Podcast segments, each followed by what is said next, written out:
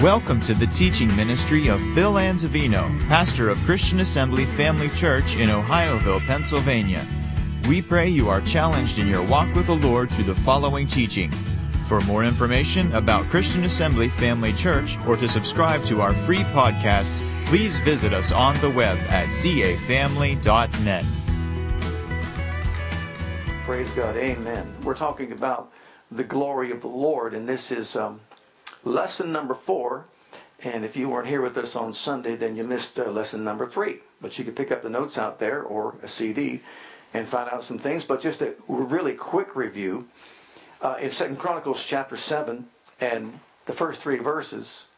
Notice this: when Solomon had made an end of praying, now notice this: the fire came down from heaven and consumed the burnt offering and the sacrifices. So notice the fire, and notice the sacrifices, and the glory of the Lord filled the house of God. Notice, notice the pattern here: the sacrifice, the fire, and then the glory.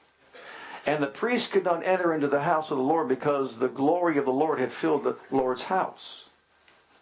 And when all the children of Israel saw how the fire came down and the glory of the Lord upon the house, see, they saw it. They bowed themselves with their faces to the ground upon the pavement and worshiped and praised the Lord, saying, For he is good, for his mercy endureth forever. So we see here a manifestation of the glory of God that was so powerful that they couldn't even stand up in the house of the Lord or the temple. So there is a dimension of the glory of God that is so manifested among the people of God that, once again, they may not be able to stand up. But also, it's in that realm of glory that there are signs, wonders, miracles, even creative miracles take place when the glory is ushered in to where the people of God are. And that's why we're talking about this because we want to have and experience a greater dimension of the glory of God every time we gather together. It's also true that in that glory, praise God, He can give us directives, He can give us words to proclaim, declare, and speak out that by faith mixed with the glory causes signs, wonders, and miracles to take place. And that's what we long for. Amen? All right. And then, secondly, in the book of Acts, chapter 2, verses 1 through 4, now that was in the Temple of Solomon, which was a type of, okay, the temple that God has provided today. When the day of Pentecost was fully come, they were all with one accord in one place. This is the sacrifice that they made to obey the commandment of the Lord, to be there in that place and surrendering their hearts and lives to Him and sacrificing the position that they had in Judaism and also their religious ideas and thoughts. And suddenly there came a sound from heaven as a rushing mighty wind and filled all the house where they were sitting, and there appeared unto them cloven tongues like as of what? Fire. Fire sat upon each of them, and they saw that. And they were all filled with the Holy Ghost and began to speak with other tongues as the Spirit gave them utterance. So notice you see the same pattern here. Now we have the same sacrifice that they're making to be in the place where God wants them to be. They could have been doing other things, other places, but they sacrificed to be where God wanted them to be. And fire came down from heaven, cloven tongues like as a fire, set upon each and every one of them. And they were all filled, filled with the Holy Ghost, with Holy Ghost power. And we said that this glory in that experience is a powerful thing within. It empowered them to do what? Witness for Jesus as they lived upon the earth. It also was glory that transformed. We're transformed from glory to glory, even as by the Spirit of the living God. So this manifestation of glory transforms people's lives. And then also, it, we said it destroys the anointing. The anointing destroys the yoke of bondage. So if the work of the enemy is being wrought or being done in people's lives, that presence, that glorious power of the living God can bring deliverance and wholeness and destroy the work of the enemy. Now, Jesus technically and legally destroyed the work of the enemy, but we want that to be a reality. And as we get placed in the glory of God manifesting itself among us, it will destroy the work of the enemy in a person's life individually uh, in many different ways, and then also physically as well as emotionally. And so it, we went on to say that it flows then out from us. He says, Out of your belly shall flow rivers of living water, which reveals to us what? There's not just one dimension. Remember uh, in Ezekiel where it talks about how the water can be ankle deep, knee deep, and then waist deep, and then you're swimming in it? So there are levels and degrees of the manifest presence of the living God. And we want that increase by degree and measure. Why? Because that's where all the wonderful, glorious things of God take place in human lives upon the earth and changing us, delivering us, healing us, setting us free, helping us with creative miracles, etc., etc., etc. So, once again, now to continue our study, look at the book of Leviticus, chapter 6, verses 12 and 13. And the fire upon the altar shall be burning in it, it shall not be put out, and the priest shall burn wood on it every morning and lay the burnt offering in order upon it, and he shall burn thereon the fat of the peace offerings. The fire shall ever be burning upon the altar, it shall never go out. Now, notice this is a holy flame. This is a holy fire. It's not something that you started with a match or flicking a Bic. It is a holy flame that fell from heaven, like in the days of Elijah the prophet, that burned up the sacrifice. But they were instructed, they were responsible to keep that fire burning in the house of God by offering sacrifices, keeping the fire burning, which kept the glory in the house. You might say, what does that have to do with us? Well, I'm glad you asked. 1 Peter chapter 2 will tell us and help us along that line. Verse 5 and also verse 9. You also, as lively or living stones, are built up a spiritual house, a holy priesthood, to offer up spiritual sacrifices acceptable to God by Jesus Christ. Individually and collectively, we are a royal priesthood, a holy priesthood, a kingdom of priests before God, and we have responsibility too. But let's read verse 9. You are a chosen generation a royal priesthood, a holy nation, a peculiar people, that you should show forth the praises of him who has called you out of darkness into his marvelous light. Notice a royal priesthood, a kingdom of priests. You see, today we are the priests of the Most High God. And every one of us has a responsibility to do what? Offer sacrifices, keep the fire burning, so the glory remains in the house. So if you want glory in your house, I'm talking about your temple, the temple that you are, the house of God. You are the house of God. You are the temple. And then collectively, this assembly of believers creates a habitation for God. We all become the temple of the living God. If we want glory to rest upon this place, and I mean the manifested presence of God, the glory of God that sometimes can be visibly seen, then we too must offer sacrifices so the fire can still fall, continue to fall, which will burn up the chaff, the refiner's fire, and give place to the greater glory of God. You know, that's what church should be all about. We come tonight, we want to see God show up. Amen? We want to see God show up.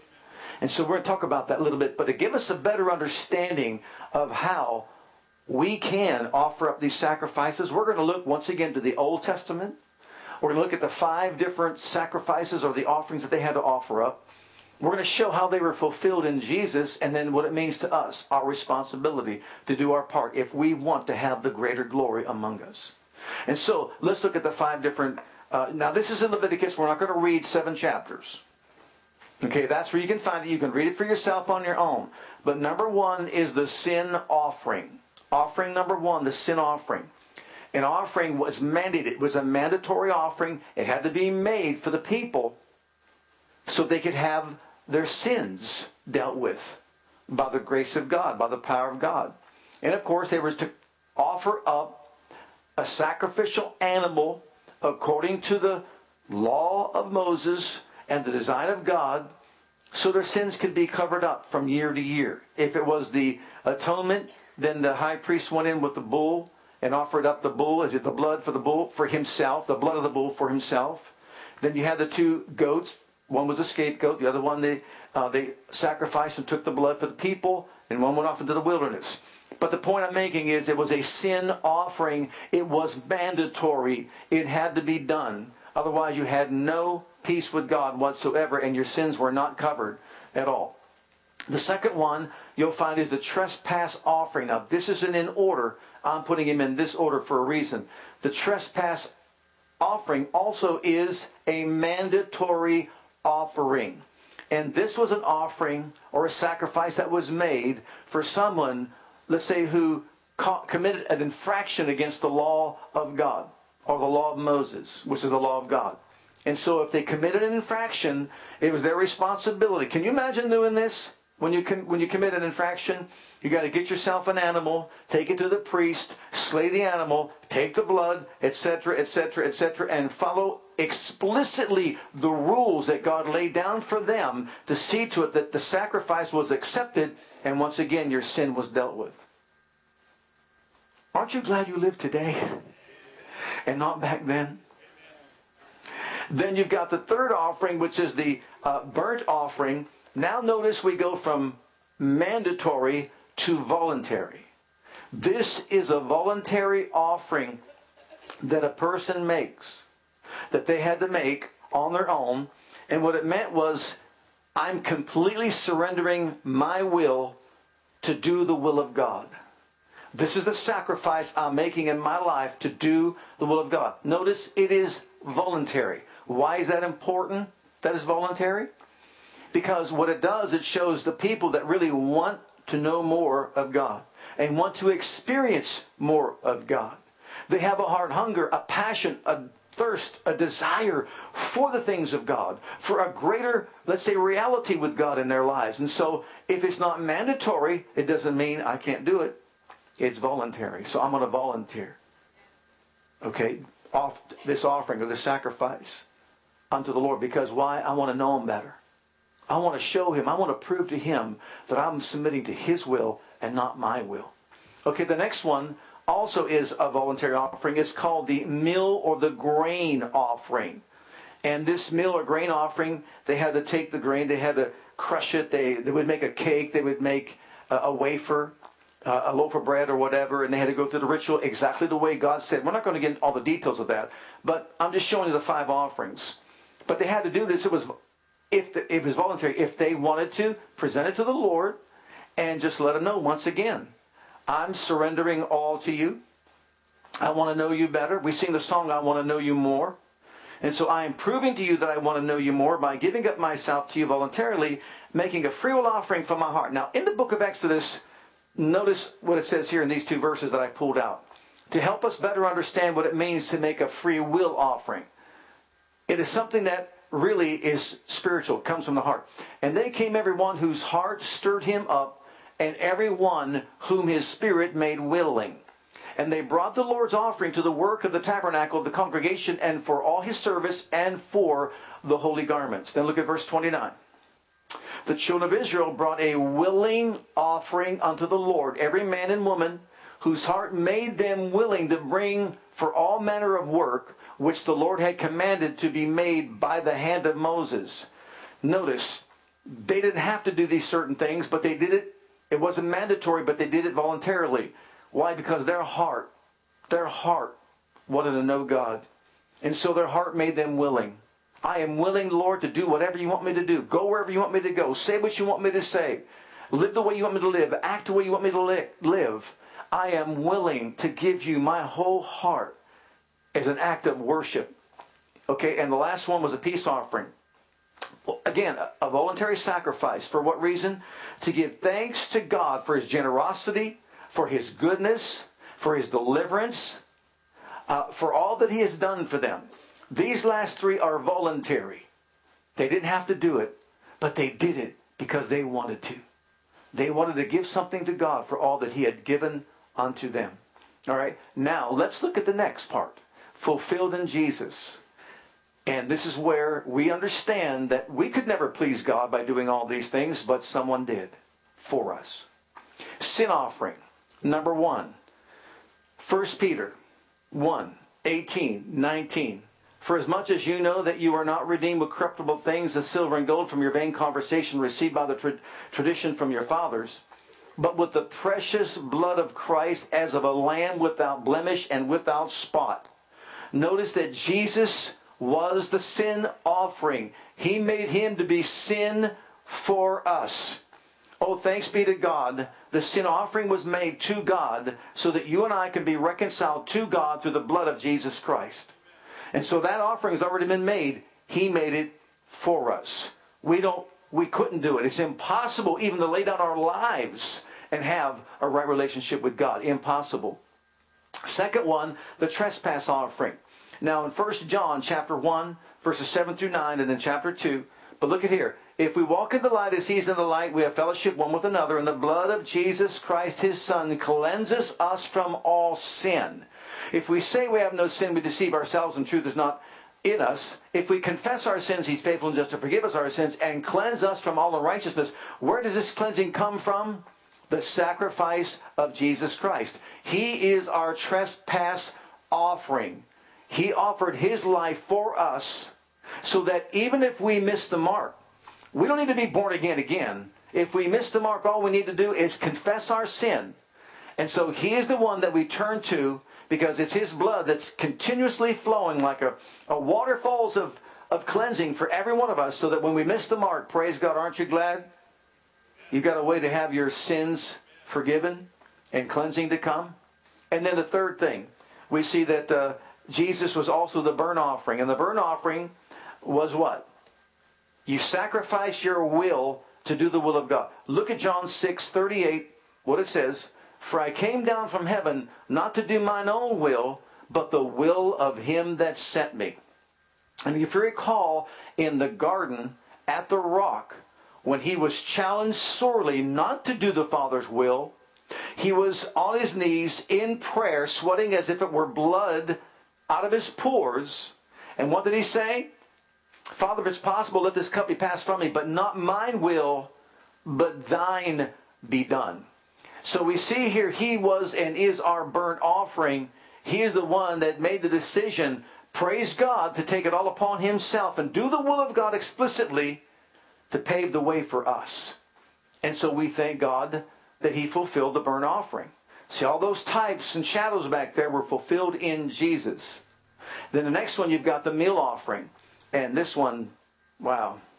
The meal offering, he willfully laid down his life to be a sweet smelling savor, an aroma to God, the sacrifice of his life being an aroma to God for us.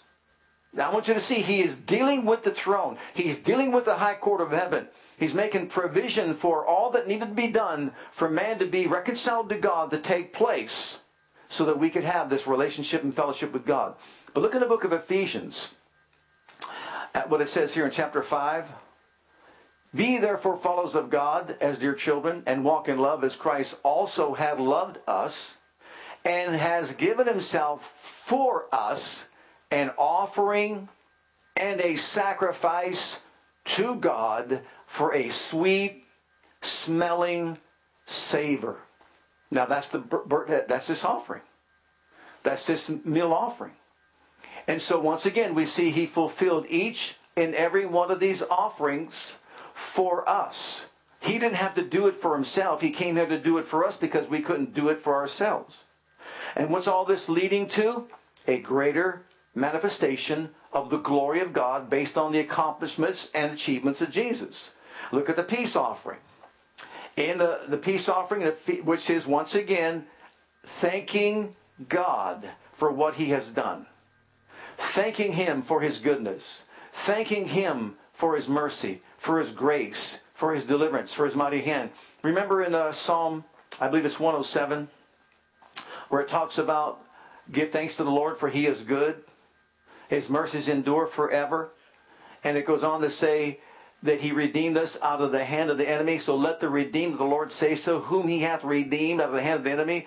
Let the redeemed of the Lord say what? The Lord is good and his mercies endure forever. Well, Jesus, look at Ephesians chapter 2. He did for us what we couldn't do for ourselves to bring us reconciled to God and bring peace between us and the living God. This was a sacrifice that he made, so we should be thankful to him and to the Lord. But now in Christ Jesus, you who are sometimes were far off are made nigh by the blood of Christ. For he is our peace. See, he's our peace offering. He, he made peace with the Father for mankind, reconciling us, who had made both one and had broken down the middle wall of partition between us, having abolished in his flesh the enmity, even the long commandments, contained in the ordinances, for to make in himself of twain one new man, so making what? Peace and that ye might be reconciled both unto God in one body by the cross, having slain the enmity thereby, and came and preached what? Peace to you that were afar off and them that were nigh, for through him we both have access by one Spirit unto the Father. So he is the peace offering. So you see Jesus in every one of these sacrifices and every one of these offerings, he's fulfilling them all. Why? To reconcile us back to God. Look at Colossians chapter 1, verse 18. And he is the head of the body, the church, who is the beginning, the firstborn from the dead, that in all things he might have the preeminence. For it pleased the Father that in him should all fullness dwell. And having made peace through the blood of his cross, by him to reconcile all things unto himself. By him I say, whether they be things in earth or things in heaven. And you that were sometimes alienated and enemies in your mind by wicked works, yet now hath he reconciled in the body of his flesh through death to present you holy and unblameable and unreprovable in his sight. You talk about something to shout about, something to be thankful for. Because of the sacrifice he made upon Calvary's cross, we have peace with God. Look at Romans chapter 5, verse 1. Because of Jesus, the sacrifice, we have been justified by faith. We have peace with God. How? Through our Lord Jesus Christ. So we see Jesus then being offered as the sacrifice to fulfill all the types so that mankind can be reconciled back to God and have a right relationship with God and live a life on earth in surrender to God and please Him with our lives in our daily walk. Now, you realize we're living in a time when our culture wants to dictate to how we think. Through media, through television, billboards, radio, I mean, all kinds of means and methods, even the newspapers and magazines want to dictate to us what is right and what is wrong. And so it's important that we go to the scriptures and really share with one another, share with our young people, our children, and our children's children, so they can better understand and know exactly what God expects of us. Now, I sat in church for many, many years, uh, as you've heard me say in times past. I never knew you had to be born again. I never knew you could know God intimately and personally and fellowship with Him and walk with Him and experience Him on a day by day basis. I had no knowledge of that. I didn't even know that you could know that you're going to make heaven. I thought it was just a guessing game. Am I good enough? Will I make it someday? And it was a fearful thought in my mind when I was young and growing up. I'd go to bed at night and sing, I don't want to go to hell. I don't want to be lost. Oh my goodness, Lord, somehow, if you, if you can hear me, I didn't even know if He could hear me. But thank God He didn't give up on me, and thank God He didn't give up on you. Thank God he sent a labor of love, knowing that my heart was right. I wanted to know, and that person spoke to me. Another came and spoke to me until finally it got through this thick Italian skull. And I finally surrendered my heart and my will to know Jesus as my Savior and Lord. All right. Now, all that Jesus did for us and all that we just said and all these five different sacrifices, the types were fulfilled by Jesus. It was all pointing to the fact that the Messiah would come and fulfill every one of those sac- uh, sacrifices and offerings. Why? To reconcile man back to God. Okay, what's our part to play in it then? What do we do? I'll tell you what, he gave us the easy part, to be honest with you. All right, number one, sin. Look at 2 Corinthians 5.21. For he had made him to be sin for us, who knew no sin, that we might be made the righteousness of God in Christ. Glory be to God. What a powerful, powerful verse of Scripture. In other words, on that cross, the wrath of God fell upon Jesus. That God legally made him sin on our behalf. So, in other words, in the mind of God, in the eyes of God, when he saw Jesus on that cross, he saw you on that cross. He saw me on that cross. So Jesus took our place as our substitute on that cross, and God made him to be sin, what Adam did in the beginning for us, so that we could be made righteous. So what's our responsibility when it comes to this? If you want the glory of God in a new birth, all you have to do is say yes to Jesus. All we have to do is say, I'm denying myself, I'm taking up my cross, and I'm following Jesus all the way to the realms of glory. That's where I want to spend my eternity in the realms of glory. And so we experienced the what? The glory of the new birth when we got born again, when we got saved, when we accepted Christ as our personal Savior and Lord. Now that's an easy thing to do, wouldn't you say? No sacrifice we have to make unless you want to just say laying down your life. But really, do you really have to think about it? Well, let's kind of figure it out. Would you rather spend eternity in a lake of fire where the worm dies not and the fire is never quenched? Or in eternal glory? I'm picking the latter. What about you? Eternal glory for me. Who wants to spend an eternity in the lake of fire? I know I don't. So I just made Jesus the Lord of my life. I accept his sacrifice. But it doesn't stop there. You see, there were five sacrifices, five offerings that were offered up. The second one, the trespass offering. Because even though I know he saved me by his grace, I know that I'm still going to miss the mark. And he knew I would miss the mark. See, Jesus is the propitiation for our sins and the sins of the whole world. And he knew that you and I would miss the mark along the way as we begin to grow. First of all, our spirit's born again. Our mind's not renewed. Our flesh wants to do its own thing, and he knew that. We're surrounded by a culture that just tells us that really good is evil and evil is good. Think about that. And we're living in the days that Isaiah prophesied that that would happen. The day would come when we, people would say that evil is good and good is evil, and woe unto them. We're living at a time where people aren't concerned about human life. People aren't concerned about their morality. They're not concerned about what's right and wrong in God's eyes. They're just concerned about what they feel is right and wrong in their own eyes.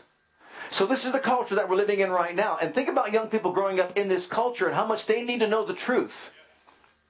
They're living in a, in a society right now where they're confused about what's right and what's wrong, even when it comes to gender and when it comes to marriage. And the list goes on and on, does it not? Sure. Well, look at 1 John 1 9. God knew that you and I would miss the mark along the way. If we confess our sin, what's my responsibility and duty? Confess my sin.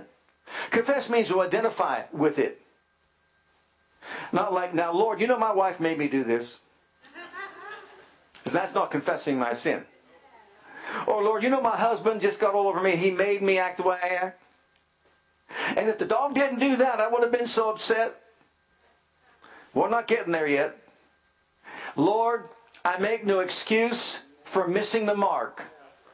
I did wrong. I realize it. I identify with it. I confess it to you as sin. Aren't you glad you don't have to do what is necessary to get that sin cleansed from your soul? Aren't you glad that Jesus did that for you and did that for me? We can experience the glory of forgiveness in our lives and cleansing by the blood of the Lamb if we just say, I'm sorry, I was wrong, I did it, and you're faithful and just to forgive me and cleanse me from all that is unrighteous, all unrighteousness. Man, what a wonderful thing. And yet I still hear Christians today, I'm not going to forget. I just can't forgive. You have no idea what they did. Really? It does not matter how severe we think it is that someone did to us. Every single one of us was forgiven a debt we could never, never, never in a million years pay. We could never pay for it. Somebody came and paid our sin debt for us. And since we've been freely forgiven, we are to freely forgive those that wrong us, hurt us, harm us in any way. You say, but you don't understand, I was maybe sexually abused. Let me tell you something right now. The scriptures tell us if you were, they're going to have to deal with God someday. You harm any individual that way, read in 1 Timothy you, or 1 Thessalonians, you are going to have to deal with God someday. And also the person that might have been hurt, you are in the hand of a living God who loves you and cares for you and will heal the broken heart and bind up the wound. God has made provision for whatever it is that we go through in this life. And all He wants us to do is say, you know what? I may not feel like it, but I'm going to choose to obey God and I'm going to forgive from my heart those that have wronged me in any way. Guess what? You opened up the door to the greater glory of God manifesting in your life. I'm telling you, you've opened up the door to God's greater glory in your life. It's going to bring healing into your body, into your soul. Your broken heart will be healed up. And also there'll be manifestations of His glory that will take you to places, praise God, you've never been before. Okay, thirdly, the burnt offering. Romans chapter 12. Romans chapter 12, the burnt offering. And this is an offering where you submit your will to do the will of God. I beseech you, therefore, brethren, by the mercies of God. You know, while I'm reading this too, if you could possibly put that into NIV, I'd appreciate that. If you could in a moment. I beseech you, therefore, brethren, by the mercies of God, that you present your bodies a living what? A living what? You know, think about it. What are we sacrificing for the Lord? My body is to be offered a living sacrifice, holy acceptable to God, which is your reasonable service or duty. And be not conformed to this world, but transformed by the renewing of your mind, that you may prove what is that good, acceptable, and perfect what? Will of God. Like Jesus, Jesus already surrendered his will to do the will of the Father. And now he says, you need to renew your mind to the Word of God and sacrifice something so that you can play out the will of God for your life. This is the NIV. Therefore, I urge you, brothers and sisters, in view of God's mercy. Notice the motivation. God's been so merciful to us. And based on that mercy, I'm going to offer my body as a what? Living sacrifice, holy and pleasing to God. This is your true and proper what? Worship. See, we worship with songs like we did here this evening, and that's wonderful. And it brings the manifest presence of God among us. But I'm telling you, that's not all the worship that there is. When you and I worship Him by giving our lives, our bodies as a living sacrifice, holy, acceptable, pleasing to God, it is our true and proper worship before God. So don't conform to the patterns of this world, but be transformed by the renewing of your mind. Then you will be able to test and approve what is God's will is, His good, pleasing, and perfect will of God. So in other words, when our body wants to do something that is not right, we're supposed to say, uh-uh, you're not doing that. Even though culture said it's okay. Even though your friends might say it's okay. You can walk down that path. You can do this. You can lie. You can steal. You can cheat. You can commit immorality. You can do whatever you want. Don't let anybody lord it over your life and tell you who you are, what you should do, how you should act, and etc. etc. But no, the scripture says, don't think that way. Renew your mind, start thinking the way God wants you to think because why? Of His mercy, He sacrificed so much for you to have a right relationship with Him. All you have to do is make a decision of your will to choose to do the right thing. So we go into the Bible, we go to the Word of God, and we find out what God's Word says about lying, cheating, stealing, gossiping, immorality, adultery, and all those different things that He's already mentioned. And you know what we tell our body? Uh uh no way, you will not. No, I am living my life as a sacrifice unto God. I am telling my body, stop it with the tongue, speaking gossip about people, evil speaking, vain speaking, foolish speaking, foolish jesting, which is not convenient. I am sacrificing my tongue. You say, well, how do you do that? It's so hard. This, I've been in this habit, or I've been in that habit. I've been doing this and doing that. You know how we do it? The same way Moses did it. Do you remember uh, in Hebrews chapter 11, verse 6, it says, without faith you can't please God. It's impossible. He that comes to God must believe that he is, and he's a rewarder of those that want diligently seek him. And then in that faith, Hall of Fame, the Faith Hall of Fame, Hebrews chapter 11, it goes on to say in verse 24 that by faith Moses chose. Listen to those words. By faith, Moses chose. We make a decision by faith. My flesh may not want to do it. My tongue may not want to do it. But I'm telling it to line up with the Word of God. Put a watch over my lips, the door of my lips, cover my mouth so that I speak only right things, Lord. I am choosing by faith. Just like Moses chose by faith not to become the son of Pharaoh's daughter, not to take on all that he could have had and experience the pleasures of sin for a season. What did he say? I'm choosing by faith to do the right thing, to make the right choice, to make the right decision. And we need to communicate this even to our young people and let them know today you can choose by faith to do the right thing. You can choose by faith to live the way God wants you to live. You can choose to, by faith, to honor God in your body and in your soul and in your mind. Can you say amen?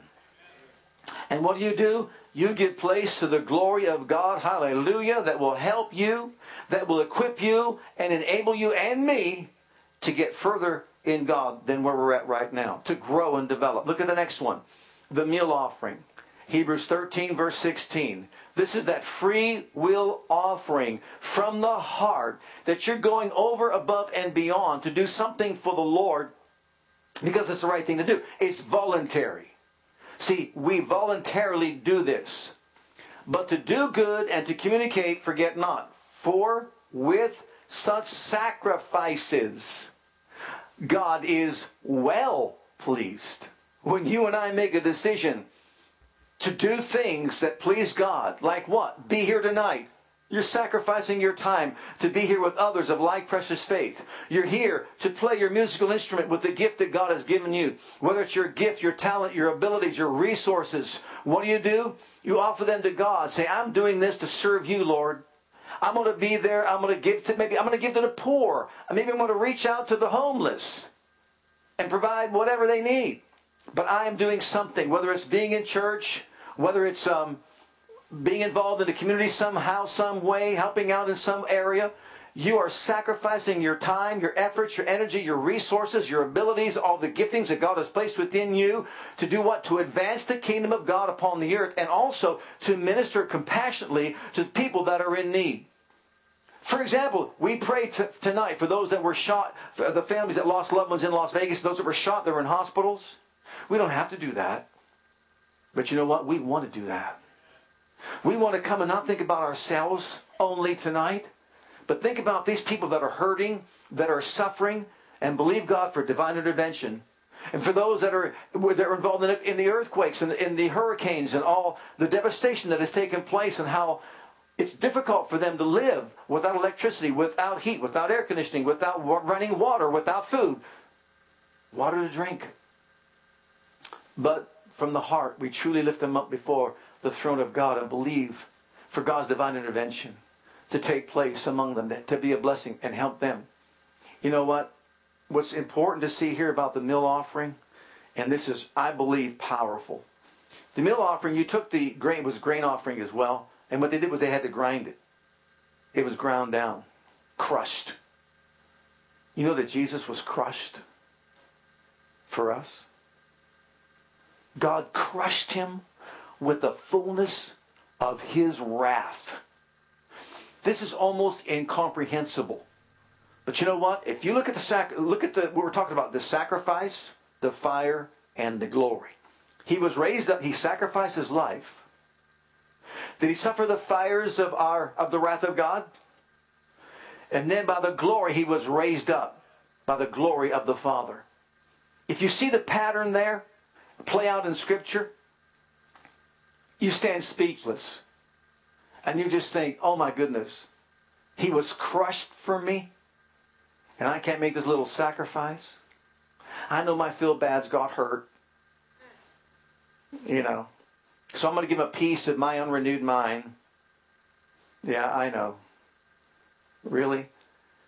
Sometimes just bite the bullet.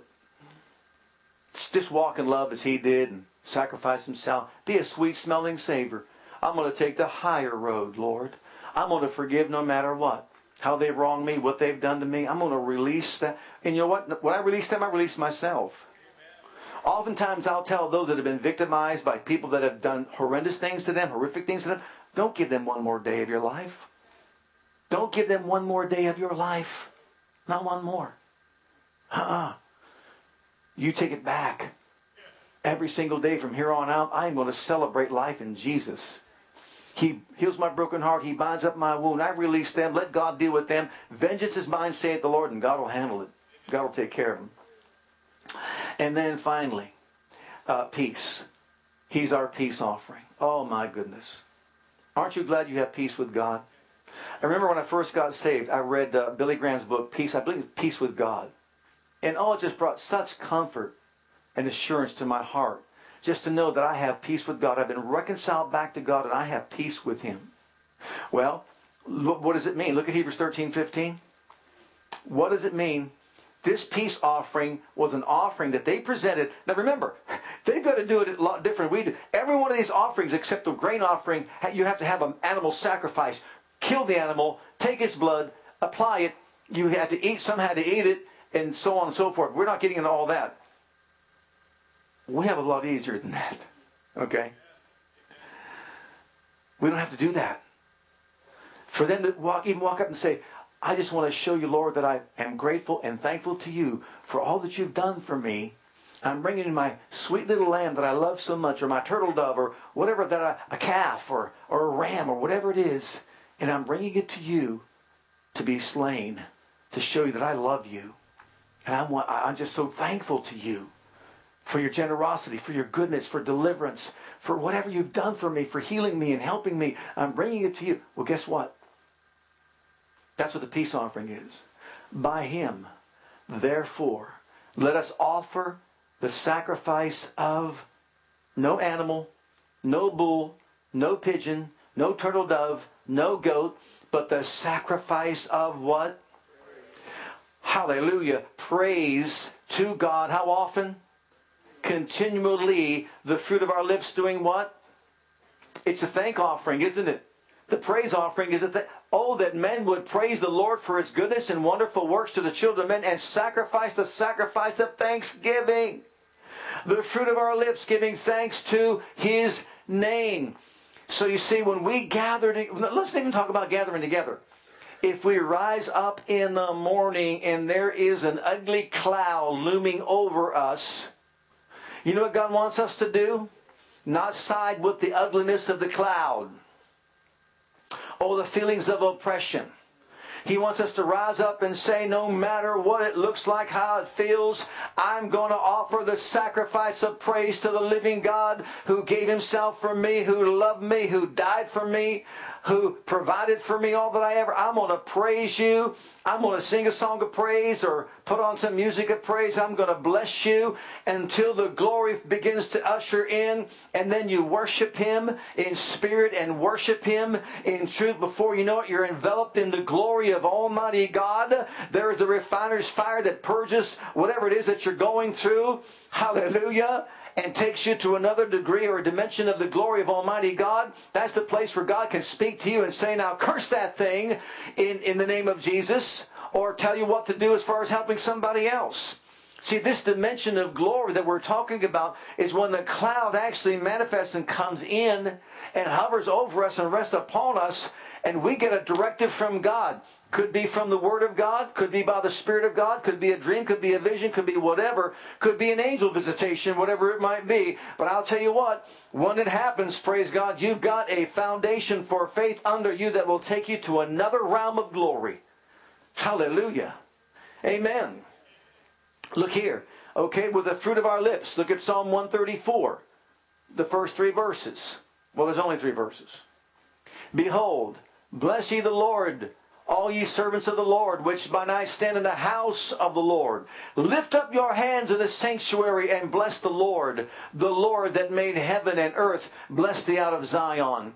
See, we want the glory. Well, it takes the fruit of our lips, the lifting of our hands. Look at the other uh, psalm. In Psalm 141 and verse 2, let my prayer be set forth as what? Incense before thee as incense before these incense, and the lifting of my hands as what? The evening sacrifice. Again, I'd rather do that than to carry in a lamb or try to hold a pigeon down or a turtle dove, wouldn't you? Or bring your bull by the horns and say, Come on, fella. All we have to do is lift up our hands, say hallelujah, Glory to God, knowing we are fulfilling the peace offering with God. I'm doing it because I want to. Not because I'm mandated to, but because I want to. I desire to. I want more of you. I want your presence, your power, your glory, your might. I want to experience you beyond where I'm at right now. And I know that's the realm of glory. And so, Father, I'm just going to praise you and thank you with uplifted hands. Praise God. And then Psalm 22 and verse 3. But thou art holy, O thou that inhabits the praises of Israel. What does he inhabit? David knew this. He lives in the. Think about that. The praises of his people. Sometimes, you know, people say, well, I don't feel like really praising God. Huh? He lives in them. We want greater glory. Praise Him from the heart until you begin to sense the divine presence of God begin to manifest, and then worship Him. Worship Him as He deserves to be worshiped in spirit and in truth. Oh, let the glory just flood your soul. That fire that might be there, let it burn up any chaff. Praise God. That's in your conclusion. Let it burn up the chaff that's there. And then what happens is, what a habitation for God. He might speak to you. And like I said, curse that thing from that person's life. Speak the word over that situation. Hallelujah.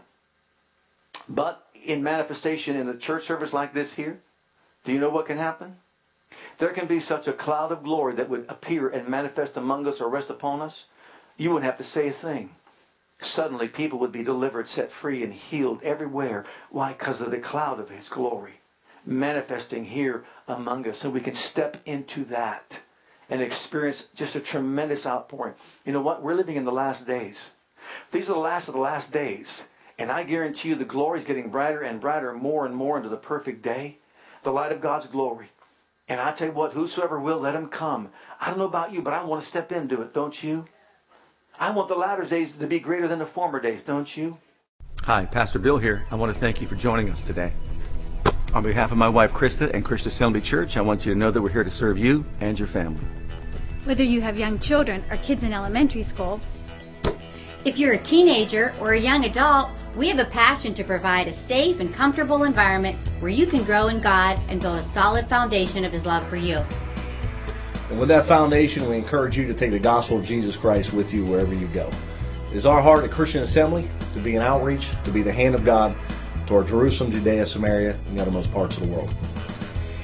We want to join as the body of Christ to make one last trumpet call before the final trumpet sound, and through a life of worship, bring in a harvest of people.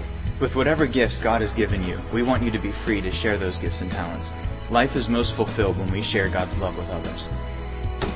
And in all that we do, we want to demonstrate the power of the name of Jesus to the world through a ministry of excellence to God first and then also to you. So, whatever the situation, wherever you are, whatever you're going through, I want you to know that we love you and God loves you and has a wonderful plan for your life. And that plan begins by making Jesus the Lord and the Savior of your life. And if you've never made that decision yet, I'd like to invite you to pray a simple prayer with me. And if you will, Jesus will become your Savior and your Lord. Just repeat after me this prayer. Heavenly Father, I come to you just as I am. And I believe with all my heart that Jesus died for my sins and was raised from the dead for me.